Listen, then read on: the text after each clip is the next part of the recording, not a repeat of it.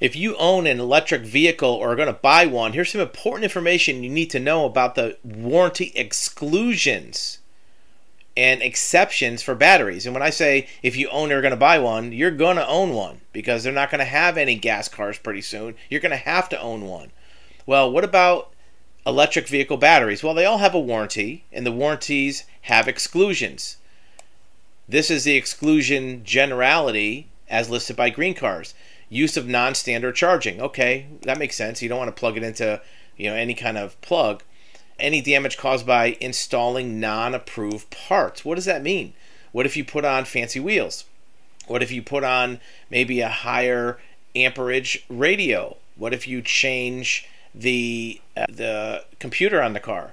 What does that mean non-standard parts? Using the battery as a stationary power source.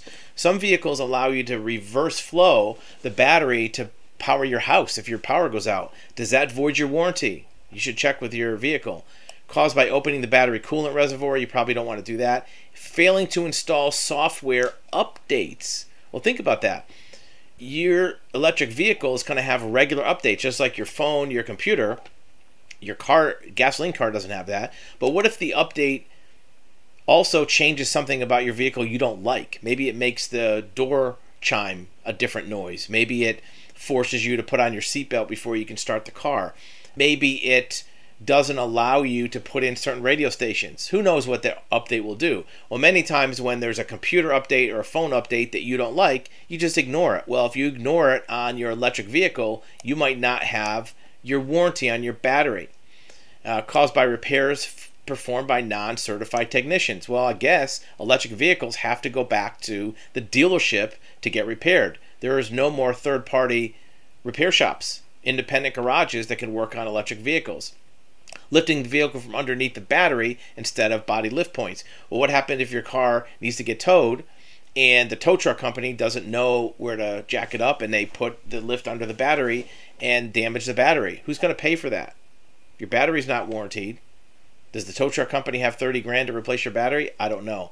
Failure to make repairs. Well, again, if your car is showing you a warning light and your repair estimate is $2,000, you might say, Well, I don't have the money right now. It's still driving, so I'm going to keep driving it. Well, that might void your battery warranty. On your gasoline car, yeah, you can ignore check engine light as long as the vehicle is driving. If you exceed towing limits, most electric vehicles you don't want to tow anyways.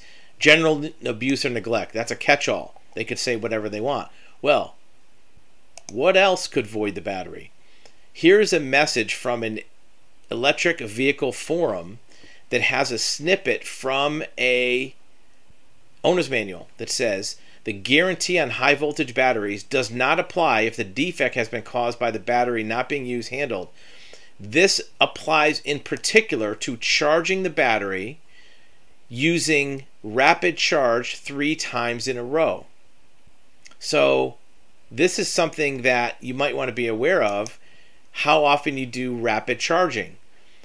Even the owner's manual on the Kia, this is a snippet from the Kia owner's manual. That's not where the last one came from. That came from a different vehicle. Kia, their own owner's manual, talks about DC fast chargers, the quickest way to charge an electric vehicle. Use of DC charge should be kept to a minimum in order to help prolong high voltage battery life.